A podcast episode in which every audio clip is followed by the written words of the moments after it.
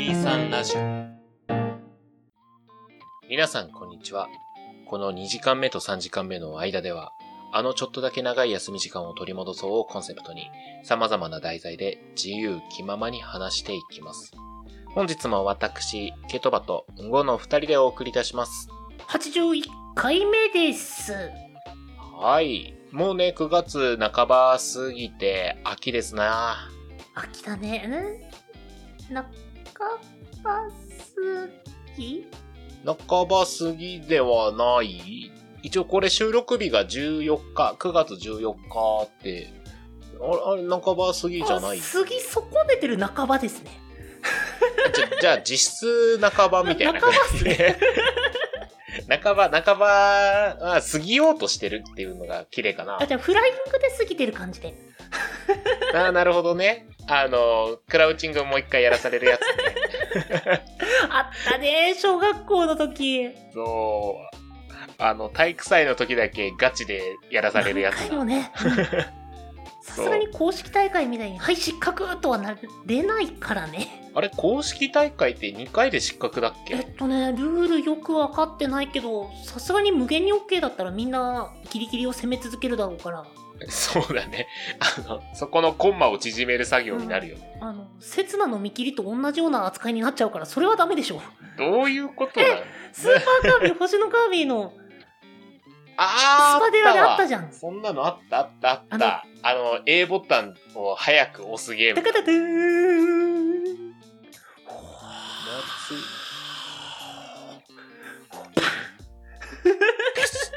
夏。ワイルドディ。バトルディ。負けとる。わかんない名前覚えてないよ。そのくらい懐かしいゲームになっちゃってるからね、もうあれは。そうだね。うん、なんだかんだリメイクとかでね、あのまあ触れる機会、触れようと思えば触れられる機会は多いけど、どうなんだろう、触れてんのかな。あ、でもあれじゃないですか、あの任天堂のあのなんだっけ、スーファミとかのゲームができるやつあるじゃないですか。そうそうそう、あのバーチャルコンソールね。あ、そうそうそうそう、それでやってる人多いんじゃない、もしかしたら。あ、かもしれないね。うん、あの最初のオープニング流れて、こうカービィがね飛んできて、いきなりダンゼロゼロゼロっていう。あれもうなってくれないのかな、ゼロゼロゼロ。ああ、バーチャルコンソールだったらさすがに。だってあれだよね、壊れようがないからね、スイッチが壊れないと。あ、でもねでもね、うん、この前あのー、ゲームにエラーが起こりましたって言っていちじかんぶんデータが飛んだことはあった。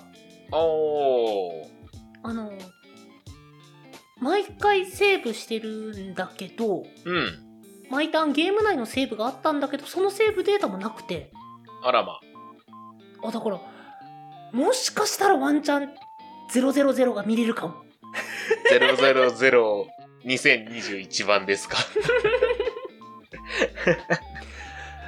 はい、まあそんなこんなのを雑談しとりますけど、今回ですね、あの ビージーエム 変わってるかと思うんですが、ちょっと私回ということで。あ、本当だ、 ビージーエム が違う。はい、収録時は全く無音なんですけど。はい、ということでね、私の回割と映画の話が多いんでね、今回も映画の話しようかなと思っております。うんうんうん、まあ僕が見てるの、アマプラで見れる作品っていうのを勝手に、なんていうんですかね、その、まあ、ラインというか基準に選んでるので、そのアマプラでやってる時に、あのケトバが言ってた、えー、インターはいはいはいインターステラーえインターステラー、うん、インターステラーとかレオンとか見てみたんだけど、やっぱ面白かったですね。ありがとうございます。うん、はい、嬉しいね。映画っていいですね。これ、これがわかる人はあの世代ですね。はい、ということで、えっと今回さんぼん紹介しようかなと。で、あの他の回も聞いてくれた人わかると思うんですけど、僕は別に映画の専門家ではないので、あの僕が友達のうんごに紹介する、だから友達にこの映画面白いよっていうテンションで紹介するのをこう聞いていただくという形になるので、そこだけよろしくお願いいたします。なんか毎度恒例の初注意になってきたけど、うん、まあねまあね本当にあのファンの多い作品とかはね、うん、あるから、ちょっとまあそういう感じのノリで話してるよっていうで、さんぼんなんで駆け足で紹介していきますね。ほいほい。まずいっこめが、えー、せんきゅうひゃくじゅうなな命をかけた伝令っていう、まあ、戦争映画ですね。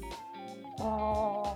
えっと、第一次世界大戦に投入されたふたりのイギリス兵のいちにちを、あの、全編ワンカットに見えるように密着して追いかけたっていう風な体の映画ですね。いや、もうね、パッと見、これずっとワンカットで撮ってるよねっていうぐらい繋がって見えるんですよね。その、まあ、ストーリーとしては、その自軍のイギリス軍がそのドイツ軍に攻撃を仕掛けようと。ただその攻撃仕掛けようと思ったきっかけが、ドイツ軍が撤退してるっていうから追い打ちをかけようとしてるんだけど、そのドイツ軍の撤退は罠だったと。挟み込んで撃墜しようとしてるっていうことが、後方の自分たちの軍隊は分かったわけです。だから、あの、て、そこの攻撃中止命令を出さないといけない。ただドイツ軍は先に手を回して電話線を切ってたり通信手段を切ってたわけですね。で、攻撃は翌日行われると。だから主人公たちふたりが敵がいるかもしれない場所を走って伝令に行けと。あー、なるほど。そう、あのろくせんにんの我らの軍を救ってくれとということで、あ、せんろっぴゃくにんか、せんろっぴゃくにんの軍隊を救ってくれとって言って、うん、走り出していくっていう作品ですね。あ、でも こ, これはね面白かったですね。うん、なんだろうね、こうずっとカメラが正面からこうついてきたり後ろからついてくるように撮ってやる、まあモキュメント風なんですけど、だから自分もそのふたりと一緒に伝令に走ってる感覚で見れるんですよね。あー、なるほど。うん。で、本当にその何がすごいかって、第一次世界大戦って弾壕戦って言って、あの穴を掘ってそこに隠れて銃を撃ち合うっていう戦いが、まあ、主な戦いだったんですけど、うん、まあ、何百メートルって続いてるわけですよ。それが穴がね、弾壕が、うん、そこをずーっとこう歩いてるところをカメラマンが正面から撮ってるんですよ。で、もうその談合の中に何百人って兵士がいるわけです。で、こ、うん。ざ、残酷？残酷だね。漢字が弱い人ですね、私。はい、その残酷内にいる兵士の人たちの動きとか演技とかって、これ、ワンカットで撮ってるんだったら、相当これ、その動きやら何やら計算して撮ってるわけですね。うーん。いやー、これがすごいね。一応もう全編ワンカットではないんですけど、結構長尺で撮ってるんだと思います、これ。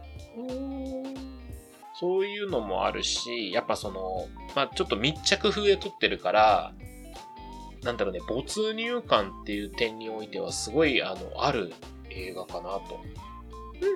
うんうん。うん。と戦争映画に、としても、あの、そんなになんていうんですかね。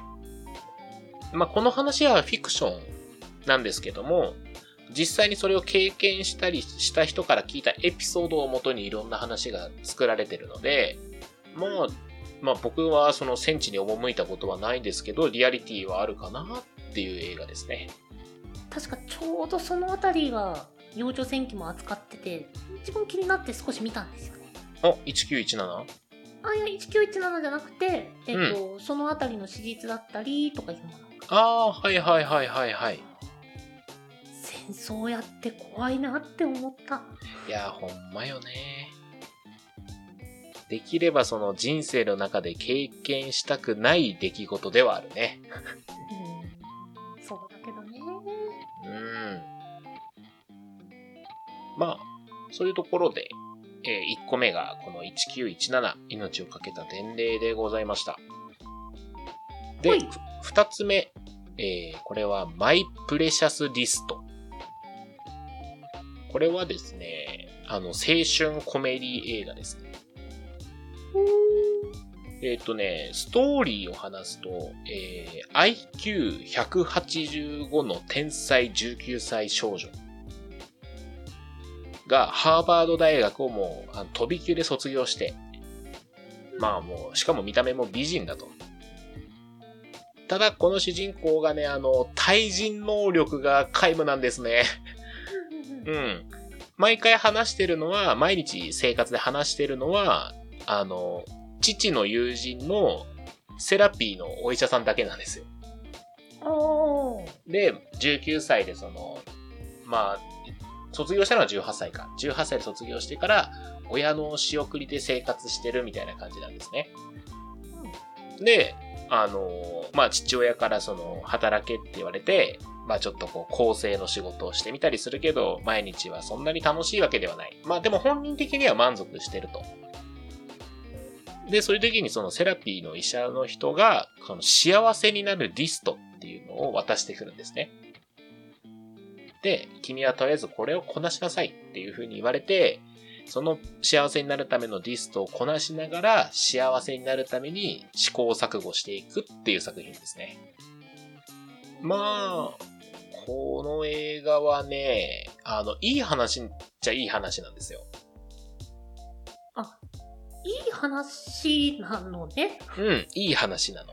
あの、まあ、簡単に言うとなんかこう、辛いこともあるけど、頑張って幸せになってくよっていう感じの、まあ、王道な話ですよ。うん、王道すぎて僕はなんか、いっかげつごぐらいには忘れてそうだなって思ってしまった。うん。うん。いや、面白いんです。面白いんだけど、まあ、もうおすすめするだけある作品なんだろうとは思ってるけど。うん。あのー、まあ、ありきたりといえばありきたりかなっていう。まあ、でも、ありきたりの良さってあるじゃないですか。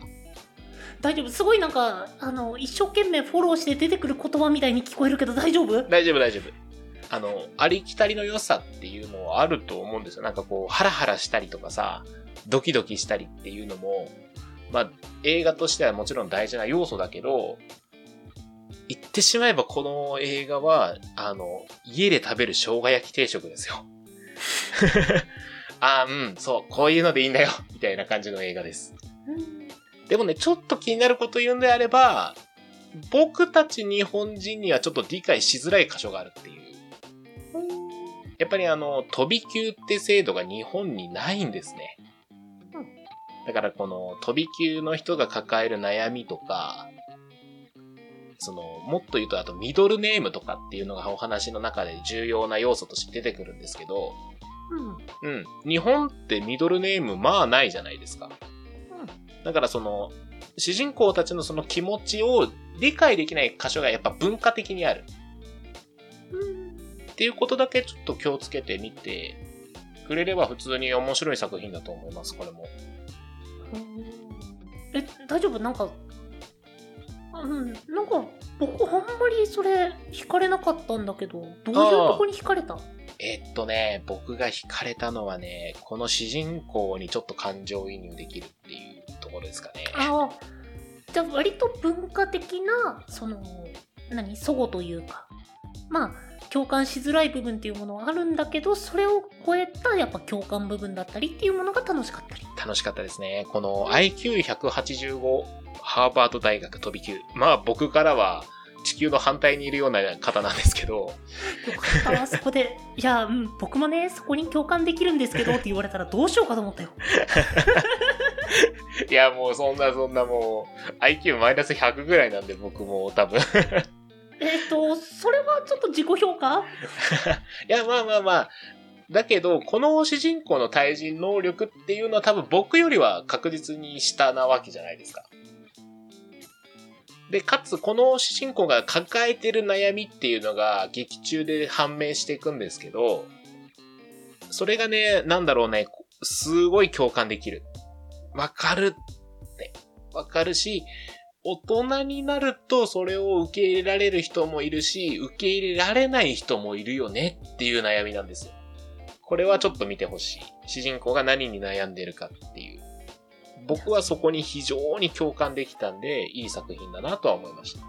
そういったその超人的な人間の見せるその共感できる一般的な部分っていうものに惹かれた作品ってこと？あ、さすがですね。まとめ方が助かりますね。伊達にじゅうねん一緒にいませんね。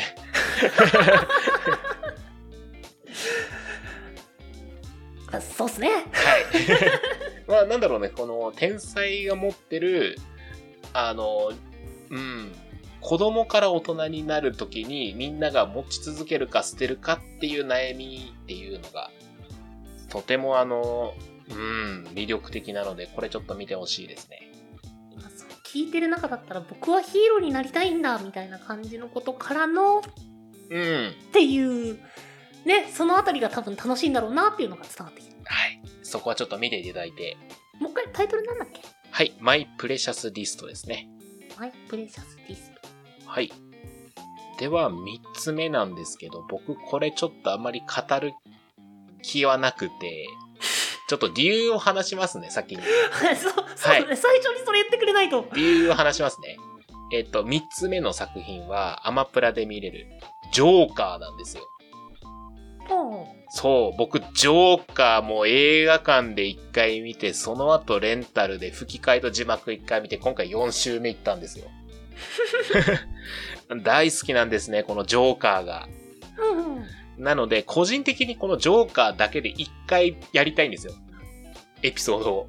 ここのあのにじゅうさんラジオで話したいんですよ、ジョーカーの何が面白いかっていう。せめてせめてじゃあ触りっていうか、その自分がハマった部分っていうものを教えてるんです。みっつって言われてみっつめはあんまり語る気ないとか言われたらすごい評価不良だよ。ごめんごめん。というよりあのこあのがっつり語りたいからちょっと今度やらせてねっていう話をしたかったんですよ。うん、いいの？それはいいんだよ。うん。えっとね、触りか。まあジョーカーってどういう話かってうんごさんご存知です？うん、あのまああまりっていう、まあ、次話すっていうことなんで。うん。それこそまあストーリーはいいですよ。あ、はいはいはい。ここやばいから見てみたいな。えー、っとね本当にいろいろある。まずは俳優の芝居がピカイチですね。うんうんうん、うん、であと映画の常識をぶち壊してる。うん、うん、でみっつめがこんだけ僕たち一般の人から遠いのに異常にジョーカーに共感して、自分もジョーカーになりうるんじゃないかと思わせられるストーリー構成ですね。このみっつです、ジョーカーの素晴らしいポイントは。それ以外も音楽であったりとかカメラワークとかも素晴らしいところがありすぎるので、私はあのがっつりした準備をして話したい。それこそほらあの一回特別会で撮ってもらった無職転生みたいな感じでもがっつり語ってみたいな感じでもいいですしね。そうなんです。なのであの皆さんに言いたかったのは、アマプラで今見れるからぜひ見てくださいという、これを言いたかった。ありがとう。いやーよかった、最後消化不良になるかと思ってドキドキしてたよ。ぜひぜひあのうんごもね見てくださいということで、えー、私がですね、今回紹介したのは、せんきゅうひゃくじゅうなな、命をかけた伝令と、マイ・プレシャス・リスト、そして今度がっつりちょっと話したいって言ってるジョーカーのみっつでした。なんかほんといい作品って聞くと、あれね、あの、うん、みっつめ語る前にはいっかい見とかないと感はあるね。そうだね、みっつめは特にジョーカーは見てほしいですね。いや、あのー、なんだろうね、申し訳ないと思ってることもあるんですけど、あのうんごからおすすめされた作品もね見ようと思うんですよ、毎回。あのアマプラ開くじゃないですか。おマイプレシャスリスト面白そうだな、おあせんきゅうひゃくじゅうななの面白い、ジョーカーあるじゃんってなって、結局いつもあの時間有限ですからね。そうなんだよね、ごめんね。でもいやいや、娯楽っていうのはやっぱり時間が許す限りっていうところがあるから、うん、そうおすすめするばっかりで、うん、うん、時間ができた時にぜひ。そうおすすめする以上はちょっと他人のおすすめするのも見ようと思いました。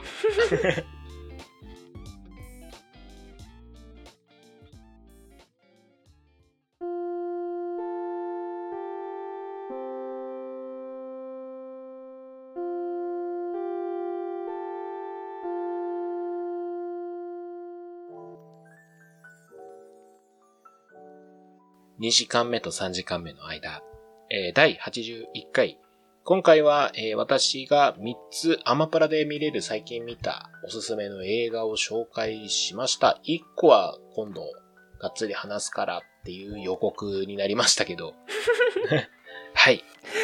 いやでも本当にそのジョーカーって割とね、その何個人的にその遊んでたりとかした時にもう何年も前からね、うん、割と言ってる作品ではあったんですね。そうだね。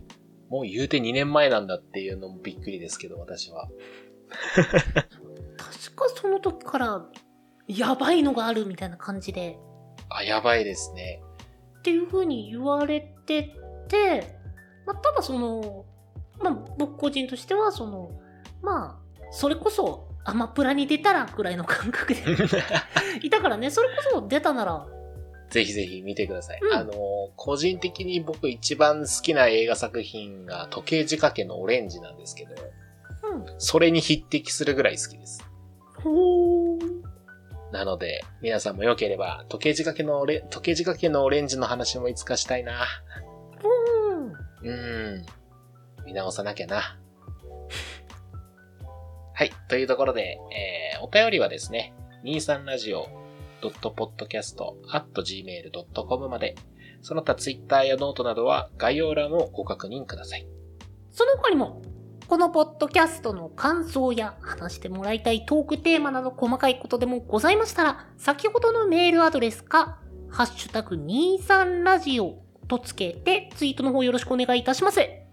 はい、お相手はケトバとうんこでした。